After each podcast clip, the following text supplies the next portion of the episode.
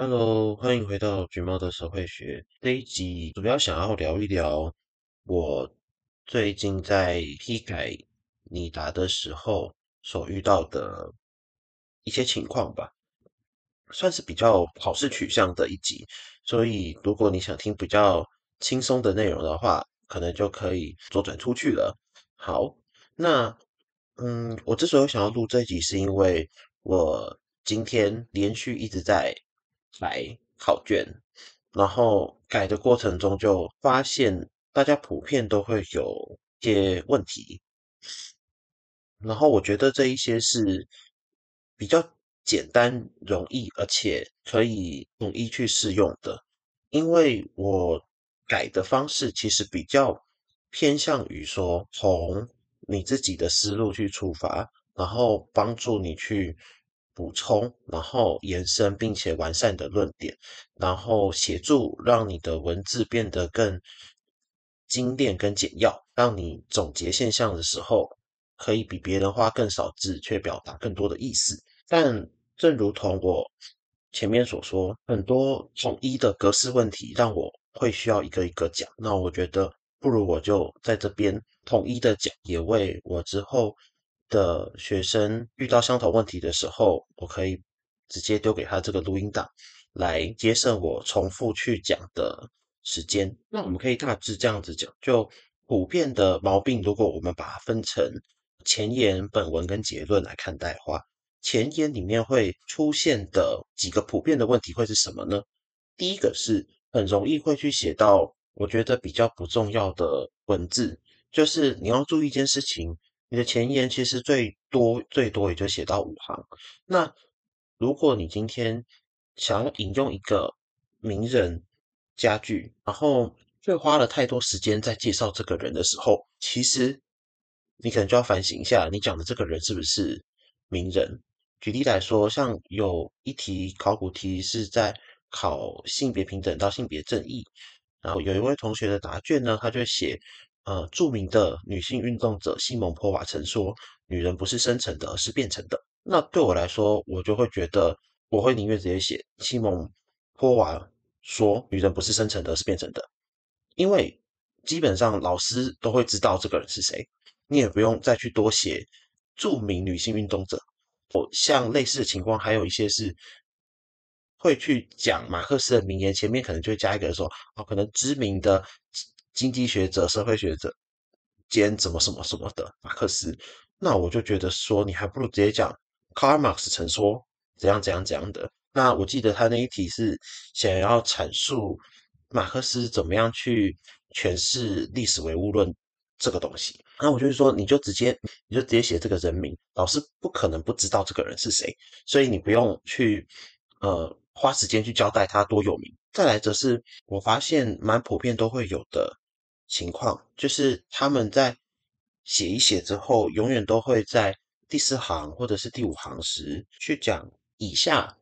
就什么提议或阐述什么什么什么的关系。那通常那个什么什么什么基本上就是照抄那个题目。那这个乍看之下没什么问题，甚至是很多呃补习班老师。都会推荐你啊，没关系啊，那就是这样子写。但我会觉得，其实这个写法有更好可以改进的地方。就是你如果去看社会科学的论文，为什么我们会叫你们下面要像就题意去讲什么什么事情？是因为我需要直接从你这个前言的最后一句话就可以知道，好，你今天。后面这十几行会怎么铺陈？讲白了就是你，呃，社会科学论文的前段时候会出现的 intro，那这个 intro 通常都会介绍你这一整篇的谋篇布局是长成什么样子。那有人可能会说，那我我今天没有错啊，我今天再重抄一次题目，告诉你说，我就是要，比如说有一年考古题是说叫你从。环境社会学去分析人类社会与全球暖化的关系，那我就直接写说，以下之就提议分析人类社会跟全球暖化的关系，冒号，这样不就好了吗？但如果你这样子写的话，大概有百分之八十以上的考生都会跟你写一模一样东西，然后老师基本上看完这一段话之后，他完全没有办法知道你下面这十几行打算要写什么具体的内容，所以比较合理的写法应该要是什么呢？你一样会写以下就提议，可是你可能会先讲说，首先你会先论述环境社会学的两种视角，接着你可能会先从全球暖化的社会建构论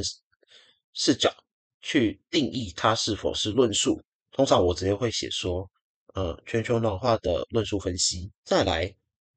谈到从比较批判实在论的视角去看待人类社会与全球暖化是如何互动的，最后则是用不管你是想要写呃风险社会，或者是你想要写生态现代化之类的去做结，或者是有没有办法去。比较完整的概括人类社会跟全球暖化的互动，基本上一个比较好的前言，应该是要把背景讲述清楚之外，同样你的以下之就题意那句话后面，其实是要稍微勾勒一下你这一整篇想要写什么内容，会讲到哪些关键字，去告诉老师说，哎，其实老师我知道环境社会学下的几个分支。它的命题可能是什么？它是改变的社会学的基础定义等等，这样才会是一个比较好的 intro 的写法。不然你就只是单纯的在把题目重抄一遍。我自己认为这件事情在考场上是蛮没有效率、非常浪费时间的一件事，所以比较不推荐大家这么做。好，再来则是正文的部分。正文部分其实同样的问题是会一再的出现，就是他都很喜欢抄题。那我不反对你抄题，可是我会觉得你与其抄题，你还不如直接你这一段要写的关键字放在那个抄题的后面。我们可以用另外一题去举例，有一年考古题在考你产生台湾人口红利的动力是什么，然后这个动力又跟台湾面对的人口危机如何关联？那前面还有一些我就不念了，但如果你今天在回答台湾人口动力为何的时候，你开标的正文是写一括号，然后台湾人口红利的动力，这样写我不能说你错，可是我会觉得，与其你这样子写，你还不如直接直接写写说在后面写冒号，接上你觉得动力有哪几个关键动力，直接放上去。不管你是要写教育啦、医疗啦、疫苗啦、价值观啦等等的东西，其实都可以放到你的正文大标题的后面，去帮助老师更简单的抓住哦。你这一段其实要讲的核心动力可能是什么，对吧？就比如说可能还有别的，比如说可能工业化呀，或者是由此带来的食品跟。作物产量增加啊，或者是可能识字率，或者是义务教育啊，传染病跟天灾降低的情况啊，等等的，其实这些东西都是可以去直接去写在大标题的后面，去帮助你做更简单的展现，展现给老师看，说，哎，其实我这一段就是要写这些东西。再来是结论的部分，就通常我看到学生常常会。不写结论，或者是他写结论的时候，又再重新把上面的内容重抄一次。那我会觉得说，固然上面内容重抄，你觉得重点的地方，就是你这一篇回答的文章对于这个问题的贡献或者是重要性是什么，你要把核心点出来，没有错。但同时，结论还可以写一些别的。包含你把你这一篇拟答，或者是你明明知道你在这一篇拟答中你没有处理到的一些问题，稍微点出来，去跟老师展示说：哎，我不但知道你今天出这个题目，但我同时在结语的时候，我也知道说可能是有一些些的限制，或者是有一些些的保留。我也知道我所回答的东西，可能有哪些地方是并不那么完美的。然后未来可能还会有哪一些问题是可以去进一步探索的？那我会觉得结论其实主要是把你在正文或者是前言时候写的时候，你想到一些可能跟这个题目有关，但是它并不是那么切题的内容或者是论述，你则要去放一些些到结论之中。我举另外一个今天改的考古题例子，就是他问你科层组织的特征是什么，在文明的进程中，呃，有什么样的负面效果跟应对策略？那通常，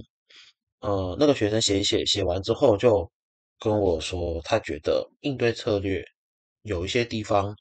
他觉得怪怪的，就是他也知道应对的策略。本身可能也会有一些毛病，可是他不知道要放在哪里。那我就跟他说，其实这个就应该放在你的结论之中。你的结论首先依然是要讲说你这一篇文章的重要性，你讲了特征，讲了负面效果，还有应对策略。可是你依然知道，嗯、呃，这些应对策略它可能又会有一些别的限制。那这个时候就会是你跟其他的同学拉开鉴别度的地方，因为你会。能够意识到你所讲的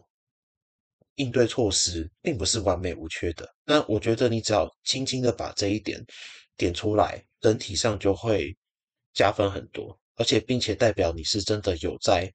思考说这些传统上对课程组织弊病的应对策略，它可能背后是还会有什么多的问题。举另外一个例子。一样回到那个人口危机的那一题，通常那一题在全部写完，因为他是在问你台湾的人口危机。我自己会想到一个相关联的议题，就是，诶，为什么我们在分析人口学的时候会讲出生、死亡、移入、移出？可是当我们认真在分析台湾的人口情况时，我们好像更多的只考虑出生跟死亡，我们其实不怎么考虑移入跟移出。那代表一件事情，就是台湾的移民政策是保守的。台湾其实很多时候你不去考虑它的呃移入移出，你也可以掌握这个人口大致的图样，那就代表它有可能是一个特殊情况。为什么台湾的移民政策是这么的保守？然后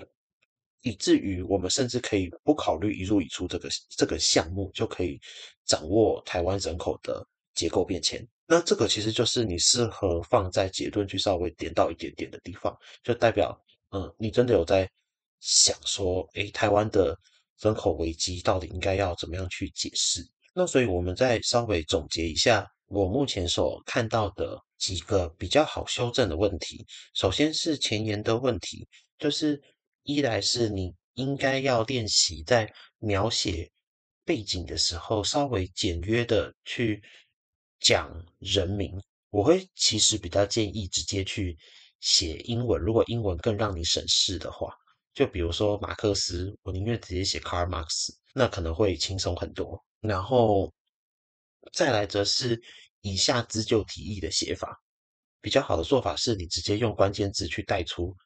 你要怎么样去写以下这些文章跟内容。好，再来是正文的部分，其实同样的事情就是你的。大标尽量开的符合题意之外，你也把你下面要论述的关键词放进去，更能够直截了当的告诉阅卷者你要写什么东西。最后则是结论的写法，结论除了要把你这篇文章的贡献跟重要性在强调一遍，同时也可以去把你可能有想到一些别的，但是跟本篇关联性不大的限制稍微点一下，它未来可发展的议题稍微点一下。好，那我必须要提醒的是，正文的大标题后面要不要开关键字，其实要取决于你整个论述的谋篇跟结构。就是如果你今天是你的大标题下面你还要再开一些小标题，而且你小标题都开的很多的时候，这时候。大标题后面你不一定要放关键字，可是如果你今天在开大标题的时候，你下面就是直接一大段，你没有要跟人家什么再分小标、再分小标的时候，那我会建议你直接把你要写的关键字附在后面，会比较能够让阅卷者抓住你想要讲的比如说人口红利的动力直接来，可能有哪些？然后你下面再论述说，哎，为什么这些东西会去成为动力？那就会比你一段一段我什么都不写，让阅卷者去找来的更加令人喜欢。那这里是橘猫的社会学，我们就下次再见喽。